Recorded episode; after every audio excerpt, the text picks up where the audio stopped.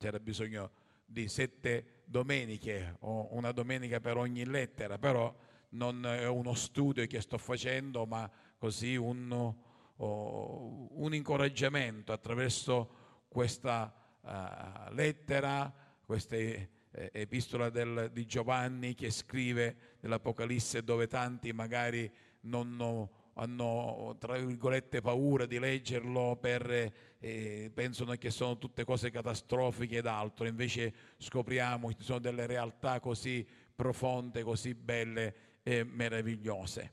Alleluia. Però prima di leggere tutto il capitolo 4, un breve riassunto de, del, di quello che abbiamo trattato, abbiamo visto che l'Apostolo Giovanni si trovava in cattività, si trovava sull'isola di Patmos e nei momenti in cui ci troviamo in cattività, cioè in sofferenza per qualsiasi situazione della nostra vita, che possa essere di salute, che possa essere economica, che possa essere familiare, se noi confidiamo nel Signore, infatti dice nel giorno del Signore, cioè nel giorno del culto, nella domenica o per gli ebrei il sabato, in quel giorno in cui lui eh, non faceva niente, gli ebrei nel giorno di sabato non fanno niente, non premono neppure l'interruttore della luce perché per loro è un lavoro e dedicano tutta la giornata all'Eterno perché era il giorno che l'Eterno si è riposato. E quindi in quel giorno, cioè alla,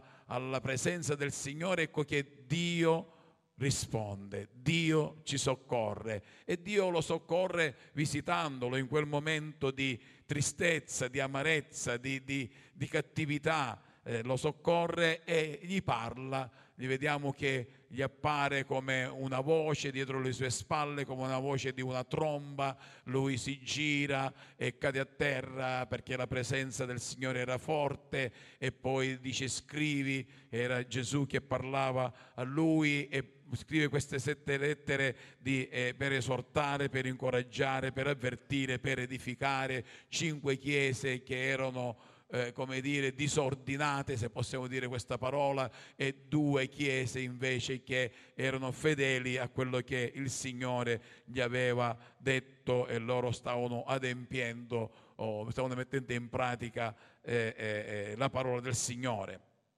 E poi ecco che eh, eh, ci troviamo che continua questo oh, ragionamento di, di, di Giovanni eh, con il Signore. E leggiamo dal eh, versetto 1 del capitolo 4, leggiamo così.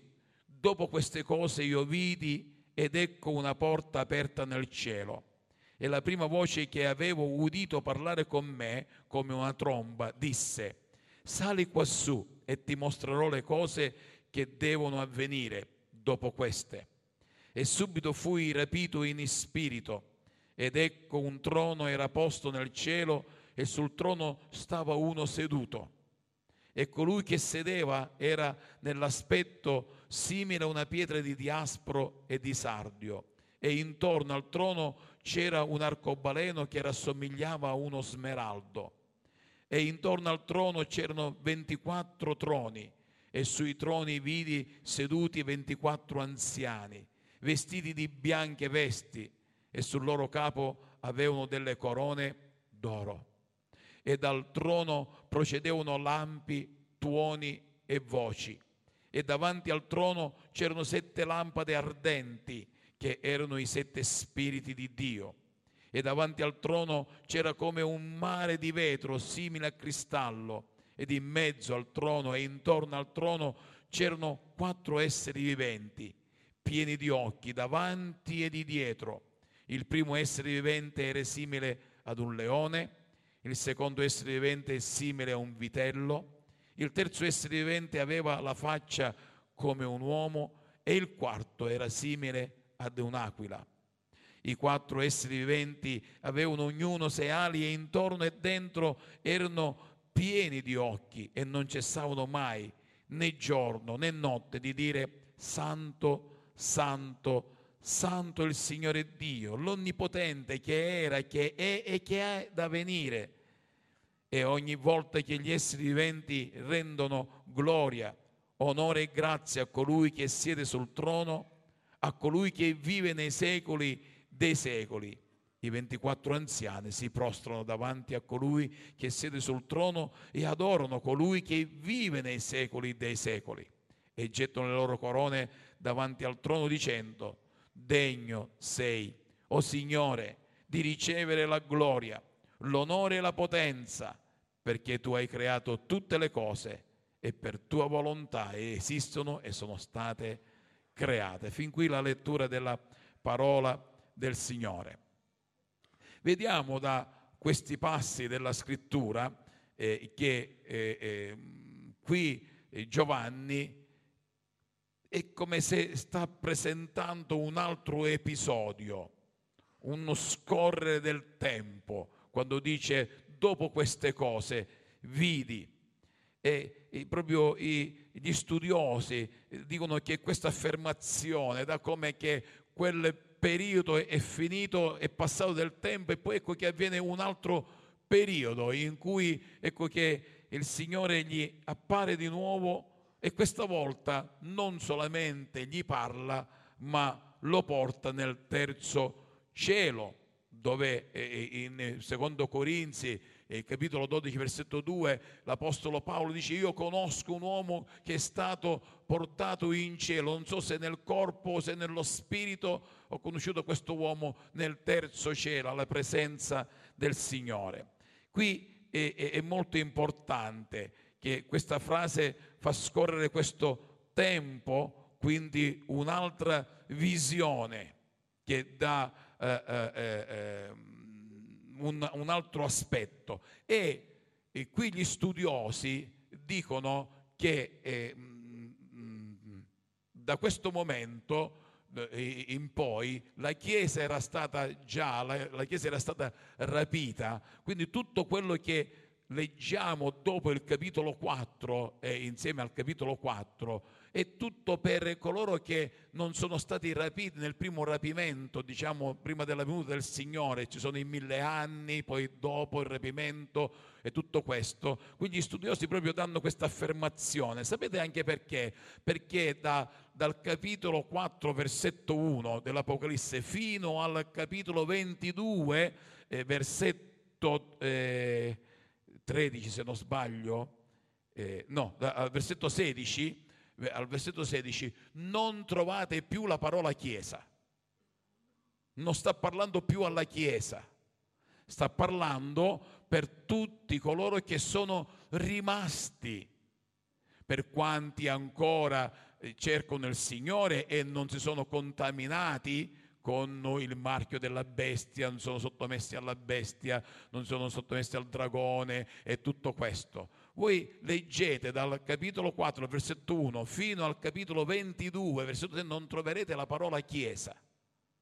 Perciò si eh, suppone che qui già si sta parlando, eh, eh, eh Giovanni viene rapito nel terzo cielo e dove già la Chiesa, secondo il Vangelo di Giovanni, il capitolo eh, 14, versetto 13, io vado innanzi a voi a prepararvi un luogo e dove sarò io sarete anche voi. Il primo, eh, il primo rapimento, il rapimento del, della Chiesa avviene e si pensa che questo sia il momento in cui Giovanni eh, sta trascorrendo questo periodo.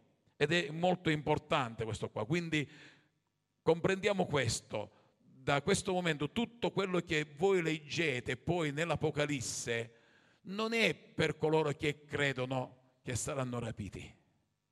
Quando noi crediamo che saremo rapiti prima della grande tribolazione e del, eh, eh, del millennio e così via. Perché ora ci sono diverse teologie su questo qua, cerchiamo di comprendere, va bene? Ma in ogni caso anche se la Chiesa rimane per la grande tribolazione, per eh, eh, il millennio, la Chiesa non subirà. Tanti hanno paura di tutto questo, perché Dio preserva, perché noi siamo preziosi come la pupilla dell'occhio suo. È molto importante veramente comprendere, Signore, io voglio essere rapito. Noi abbiamo visto questi film che hanno fatto sul rapimento, in cui sono sull'aereo, nella macchina, nella casa, di punto in bianco ci sono solamente i vestiti e le persone non ci sono più lì, le persone care, la moglie, il marito, i figli ed altro. Sarà vero? La Bibbia non, uh, non ci lascia tanti dubbi su questo, che avverrà questo rapimento, al di là se è, è, è in questo modo o meno. Una cosa è certa, cari, che eh, il Signore preserverà la sua Chiesa. Dio ci preserva, Dio ci ama, Dio ci ha preziosi come la, loro, la sua pupilla. Quindi è molto importante questo, riuscire a comprendere tutto questo. Andiamo avanti perché quando poi continua, qui dice, e subito fui rapito in spirito ed ecco un trono era posto nel cielo e sul trono stava uno seduto. E colui che sedeva era nell'aspetto simile ad una pietra di diaspro e di sardio e intorno al trono c'era un arcobaleno che si somigliava ad uno smeraldo. Seduto sul trono. Chi era seduto sul trono?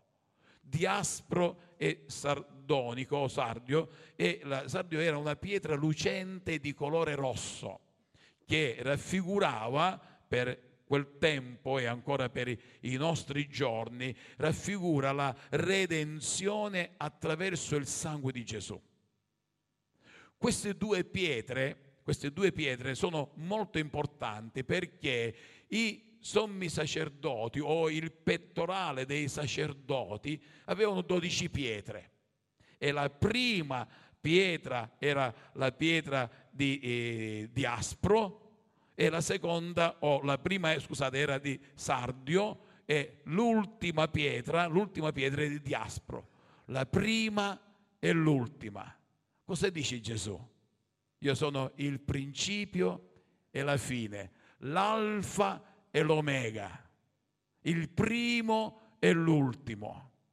Quindi sul trono era seduto Gesù.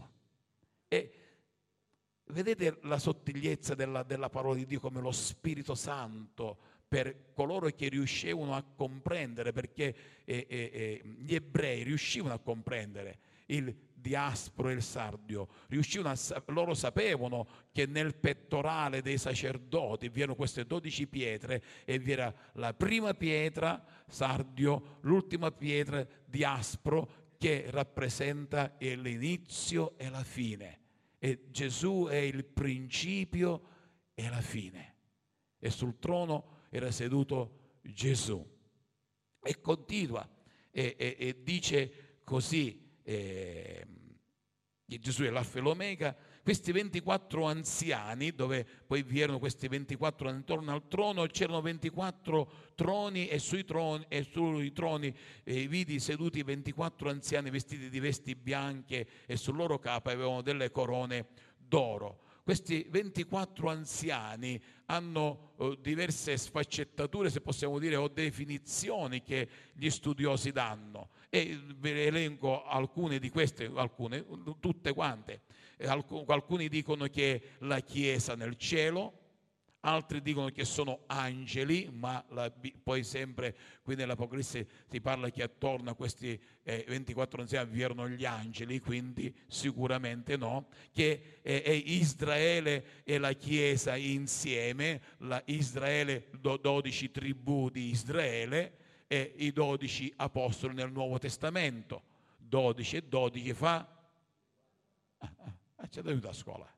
O questo ero come me che io sono andato nelle scuole alte, io ero sempre nella terrazza, che ero così bravo e, e mi metteva, l'insegnante metteva sempre, invece so, de, del, dell'angolo della scuola, metteva sempre nelle, nelle, nelle, classi alte, cioè in terrazza.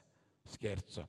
Quindi eh, eh, eh, si danno questa definizione. Quindi la Chiesa che è stata eh, rapita prima della grande tribolazione e premiata con queste corone.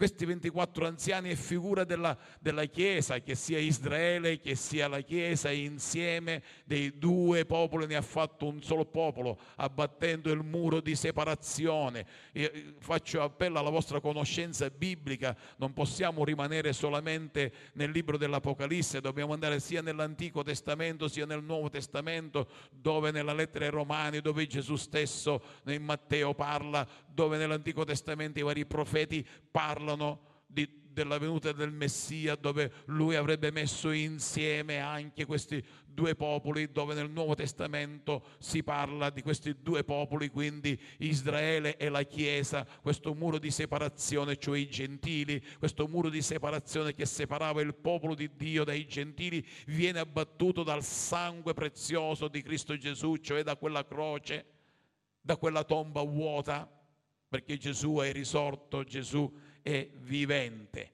Quindi figura di questi 24 anziani e figura della Chiesa che è stata già rapita è lì nel cielo e non subirà tutto quello che poi dal capitolo 5 voi leggete fino al capitolo 22 legge, leggiamo noi qui nell'Apocalisse di tutte queste varie tribolazioni eh, della donna, dal, eh, eh, del, del dragone, delle varie teste e così via dicendo. Qui la scrittura ci vuole far comprendere che eh, Gesù preserva i suoi. Li ha avvertiti con le sette lettere alla, alla chie, alle chiese, alle sette chiese. E coloro che si sono messi in, eh, come dire, in riga a quello che eh, lo Spirito ha detto alle sette chiese, ecco che entrano nelle benedizioni del Signore. I sette spiriti, qui parla, poi continua, dal trono, versetto 5, dal trono procedevano lampi, tuoni e voci e davanti al trono c'erano sette lampade ardenti e i sette eh, che sono i sette spiriti di Dio. Anche qui è, è qualcosa di, di, di, di molto importante. Se Dio ha sette spiriti, lo spirito è uno.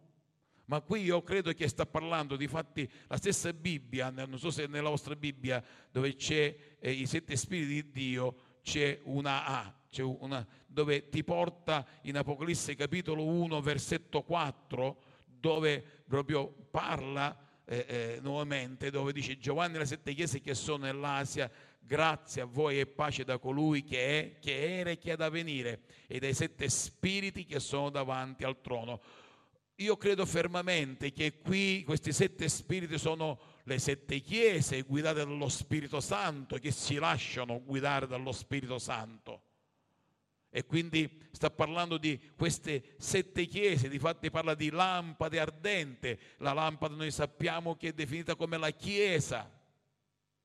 Invece l'angelo della chiesa è il pastore. Quindi qui sta parlando che queste sette chiese, che è la chiesa più sette chiese, che è la chiesa che si lascia guidare dallo Spirito di Dio, alleluia, sarà nel cielo a glorificare Dio, perché questi esseri viventi, come do, continua, dove dice eh, versetto 6, e davanti al trono c'era come un mare di vetro simile a cristallo e in mezzo al trono e attorno al trono c'erano quattro esseri viventi pieni di occhi davanti e di dietro gli occhi è figura della sapienza, dell'intelligenza.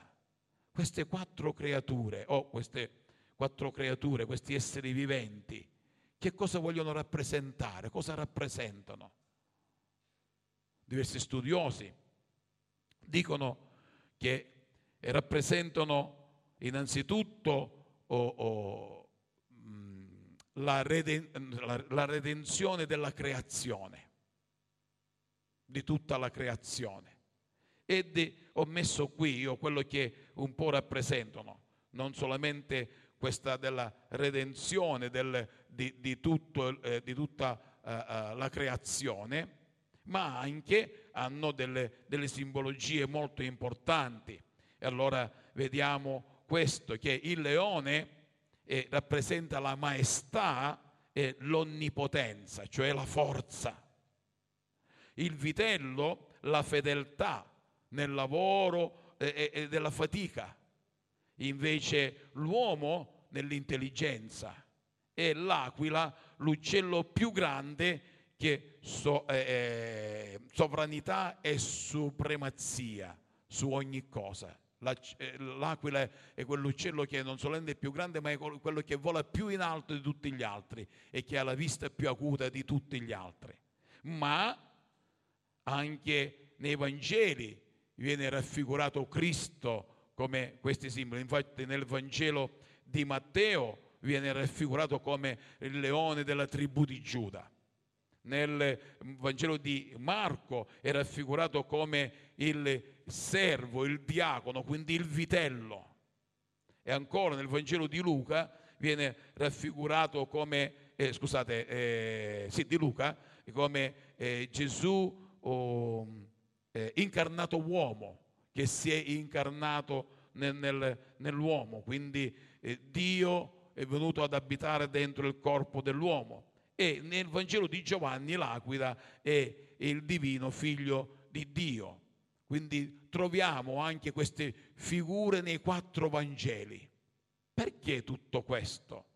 Perché vuole qui eh, eh, lo Spirito Santo parlando alla Chiesa, non solamente alla Chiesa primitiva, non solamente alla Chiesa di quel tempo. Noi sappiamo che tutta la Bibbia è ispirata dallo Spirito Santo e non è solamente per il tempo dei profeti, dei re, non è solamente per il tempo della, eh, della Chiesa primitiva, ma anche per i nostri giorni.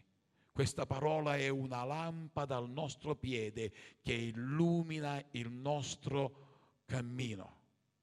E quindi come eh, eh, Gesù avverte, lo Spirito Santo avverte le sette chiese, sta continuando ad avvertire la Chiesa ai nostri giorni, affinché possiamo comprendere che la grazia di Dio, che sopravanza ogni potenza, de, è, è, alla, è, qui, è tangibile, tu tocchi con mano, tu vieni, eh, come dire, riempito di questa grazia, vieni eh, riempito del suo amore. Ed ecco che queste figure di, di questi esseri, di, di questi quattro esseri viventi, cosa li portano? Li portano alla presenza, scusate, li portano all'adorazione, dove dicono santo, santo, santo.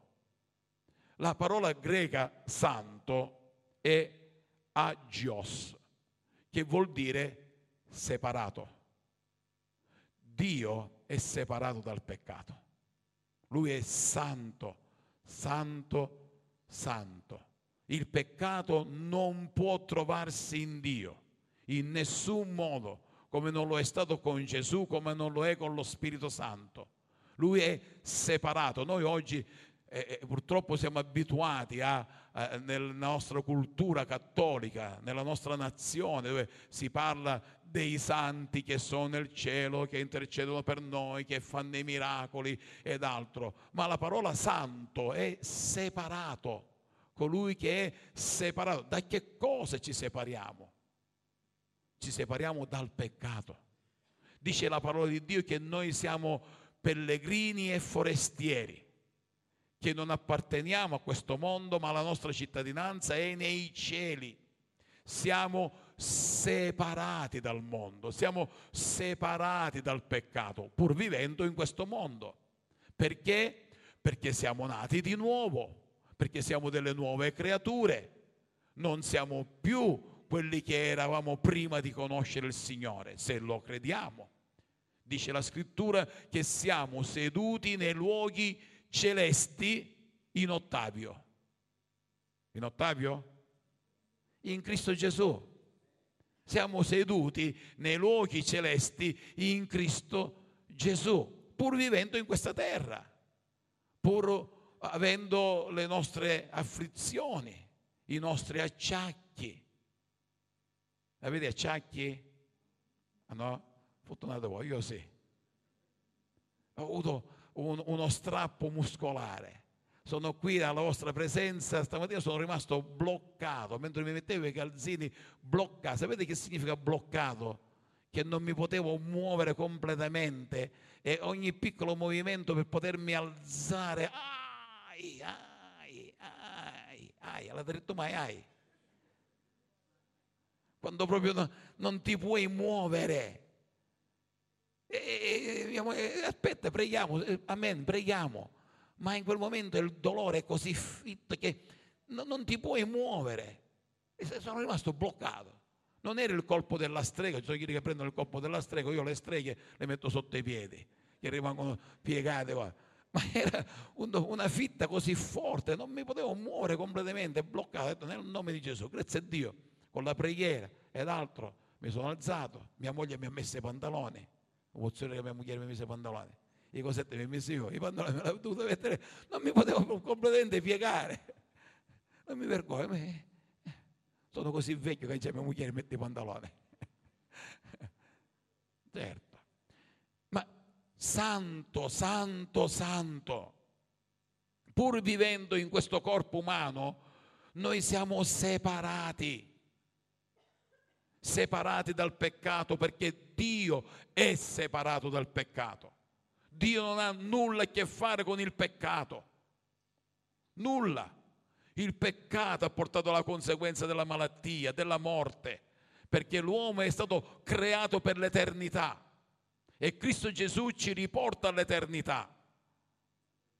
E anche se moriamo, dice la scrittura nel Vangelo di Giovanni, noi viviamo perché siamo in Cristo e in Cristo regneremo e quella corona sarà posta sul nostro capo. Al di là se ti sei seduto là sotto o ti sei seduto qua davanti, che io consiglio sempre, sediamoci davanti. Immaginatevi che, scendo, eh, perché grazie a Dio, Dio se n'è andato e, ne, e non deve tornare più. Immaginatevi che qui a posto mio ci fosse Gesù. Eh? Dove vorreste stare voi? Avanti, avanti o areri, che a fare? Forse dice davanti. Ah, ah, ah, scusate, non avevo capito. Ah, capi- ho capito, avanti. Ah, avanti che venite avanti. Ah, e siccome ci sono io, allora state dietro. È buono che noi veramente preferiamo i primi posti. Dal giorno in cui ci siamo convertiti con mia moglie, in via Mascagni 64-54, 64. Allora la prima, via Mascagni. Mi ricordo venne un predicatore eh, dall'America, non mi ricordo se era dell'Inghilterra, e lui disse, io dici, quando ne ho convertito mi sentivo sempre dietro e venivo distratto, che c'era quello davanti che si muoveva la testa, quello che era così. Allora ho preferito mettermi davanti. Da quel momento noi ci siamo sempre seduti davanti con mia moglie e, e non siamo stati distratti mai ed eh, veramente vogliamo sempre di più ricevere la benedizione e la potenza del Signore. Ora non è un rimprovero, cercate di comprendere, ma è importante, credetemi, più avanti noi stiamo e più godiamo della presenza del Signore, ve lo posso garantire. Fate la prova, domenica prossima fate la prova, mettetevi davanti e vedrete come cambia la situazione. È una cosa che tu da lontano guardi un film, guardi qualche cosa e lo vedi sfocato perché sei lontano, più ti avvicini e più lo vedi chiaro. E così è la presenza del Signore. Più noi siamo vicini al Signore, non che il Signore sia qui, il Signore è anche lì sotto, cercate di comprendermi, eh. però è, è importante. Qui questi 24 anziani, insieme alle quattro creature, dicevano santo, santo, santo è il Signore, l'Iddio Onnipotente, colui che è separato da ogni peccato. Non c'è peccato che può toccare, che può avvicinarsi al Signore. E così siamo noi, cari. Noi siamo santi nel Signore. Dobbiamo essere separati al peccato. Ed ecco che questi 24 anziani, e concludo, e che cosa fanno? versetto 10, si prostrano davanti a colui che siede sul trono e adorano colui che vive nei secoli dei secoli e gettano le loro corone davanti al trono dicendo Degno sei, o oh Signore, di ricevere la gloria, l'onore e la potenza, perché tu hai creato tutte le cose e per tua volontà esistono e sono state create, perché tu hai creato tutte le cose.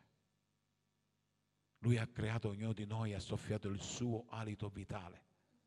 Lui ci ha conosciuti sin dalla fondazione del mondo, anche se noi siamo nati dopo la venuta di Gesù, dopo duemila anni, o dalla creazione, siamo venuti dopo millenni, non ha importanza. Dio ci ha conosciuti lì, in quel giardino, quando ha formato Adamo ed Eva dalla, pol- Adamo dalla polvere e poi è preso dalla costola di Adamo e ha formato Eva. Ma quando lui formò Adamo dalla polvere e soffiò il suo alito vitale, in quel momento Dio mi ha conosciuto.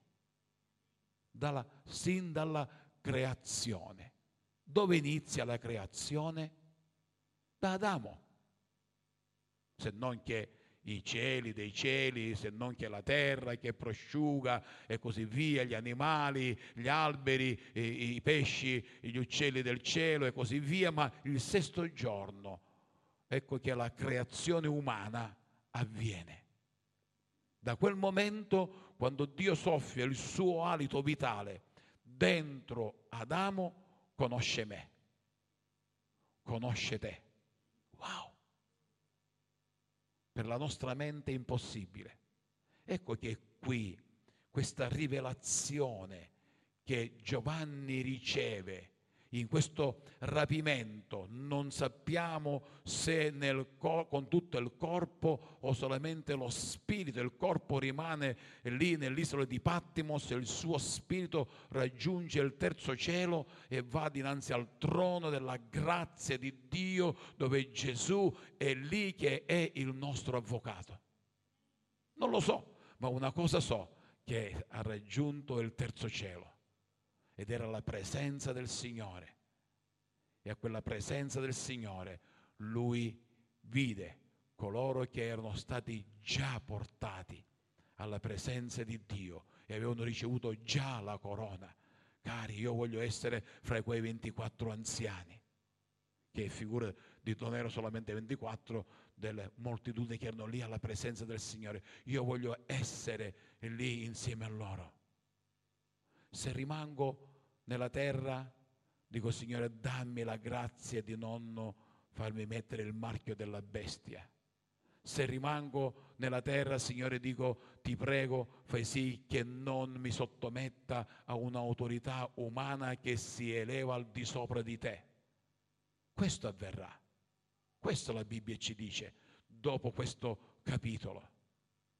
Noi vogliamo essere lì alla presenza di Dio, ricevere questa corona che, che troviamo nelle, eh, nelle sette chiese.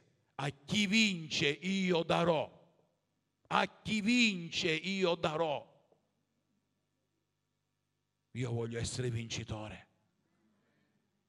Non voglio gareggiare come coloro che battono il vento, ma voglio colpire quel nemico, voglio colpire quel peccato e voglio di, dichiarare ai principati e alle potestà di questo mondo di tenebre, io sono più che vincitore in colui che io credo, in Cristo Gesù, perché non sono più io che vivo, ma è Cristo che vive in me.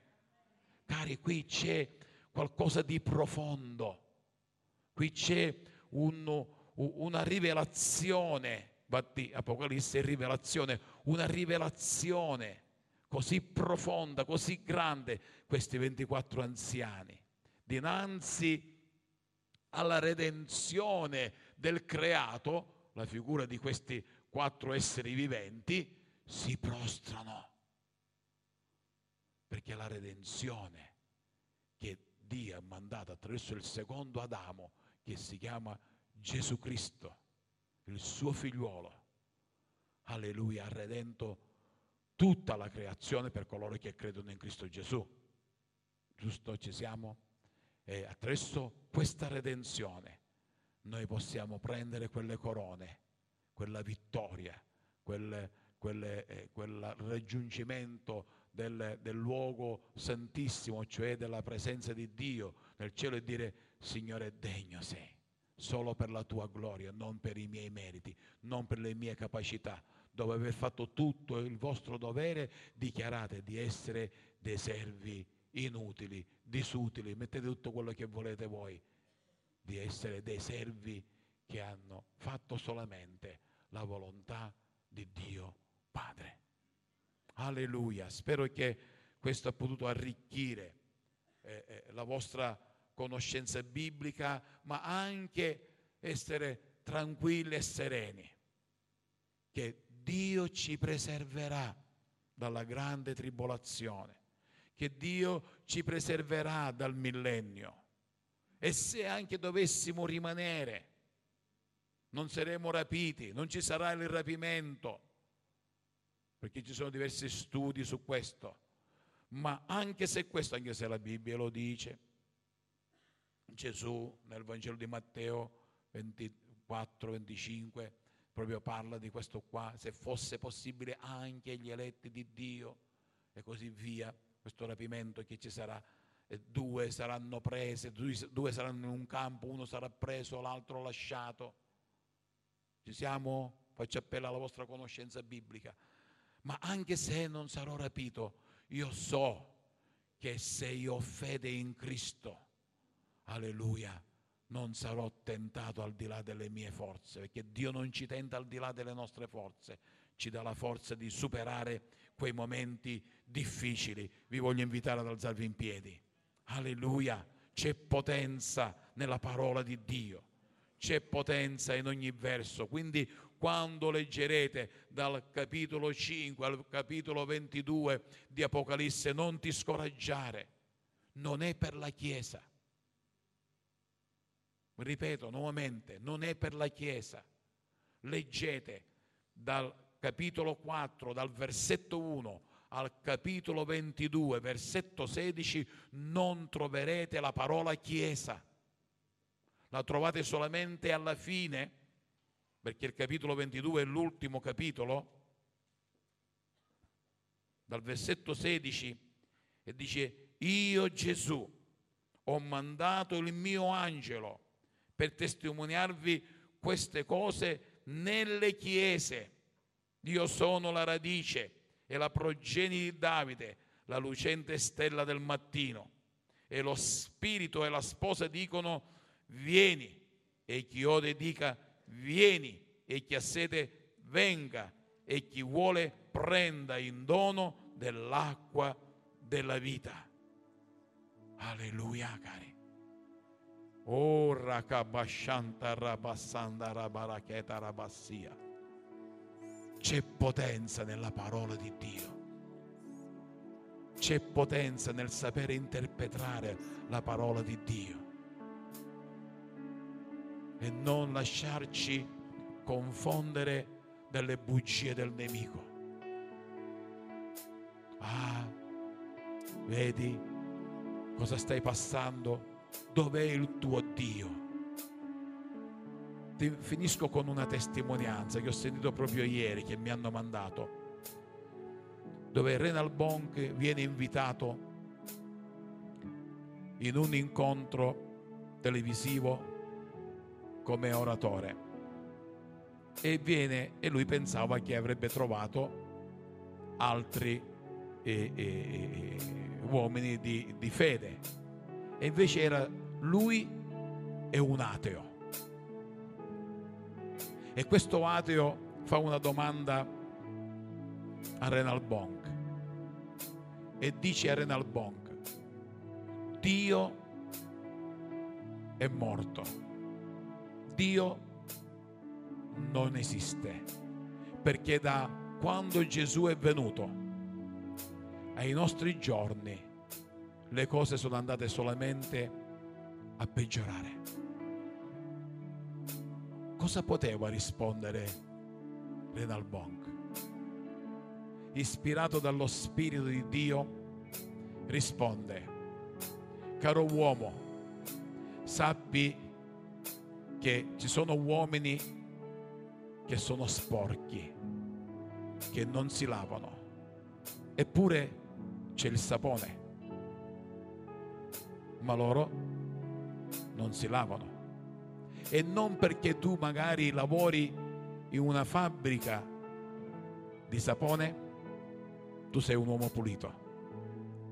Se tu non afferri il sapone, se tu non ti lavi col sapone, sarai sempre un uomo sporco. Quindi non è l'ambiente dove tu vivi che ti rende pulito, ma è l'afferrare il sapone o lo spirito di Dio, l'afferrare per essere pulito. Tu puoi frequentare tutte le chiese che vuoi, ma se non afferri la grazia di Gesù Cristo, sei un uomo sporco. Questo ateo disse, non ho trovato mai un uomo che parla come parli tu. Che cosa avevo detto? Niente di speciale. Escono da, da, da questo studio televisivo e mentre lui va nella sua macchina si sente toccare alle spalle, si gira ed era questo ateo che gli disse ho bisogno di questo sapone. Preghi per me. Cari del Signore, tanti hanno bisogno di questo sapone. Abbiamo bisogno di afferrare questa grazia. Abbiamo bisogno di afferrare questa parola per poterla mettere in pratica lavandoci con essa. Non è perché noi frequentiamo le chiese, non è perché noi abbiamo la Bibbia in macchina, sul comodino, nel, nella nostra bella libreria, sul nostro bel comodino, che ci porta pulizia ma solamente quando noi lo afferriamo, solamente quando noi crediamo, solamente quando noi confidiamo, solamente quando noi ci insaponiamo, veniamo puliti dal peccato e possiamo dire santo, santo, santo, separato dal peccato. Loro dicevano tu sei santo, tu sei separato, Dio, tu sei separato dal peccato e il peccato non può toccare la tua vita. Tu sei separato. Quanti di noi siamo separati? E anche quando non siamo separati, diciamo Signore, dacci grazie di separarci. Ti chiedo perdono. E in quel momento quel sapone sta insaponando tutto il nostro essere, spirito, anima e corpo.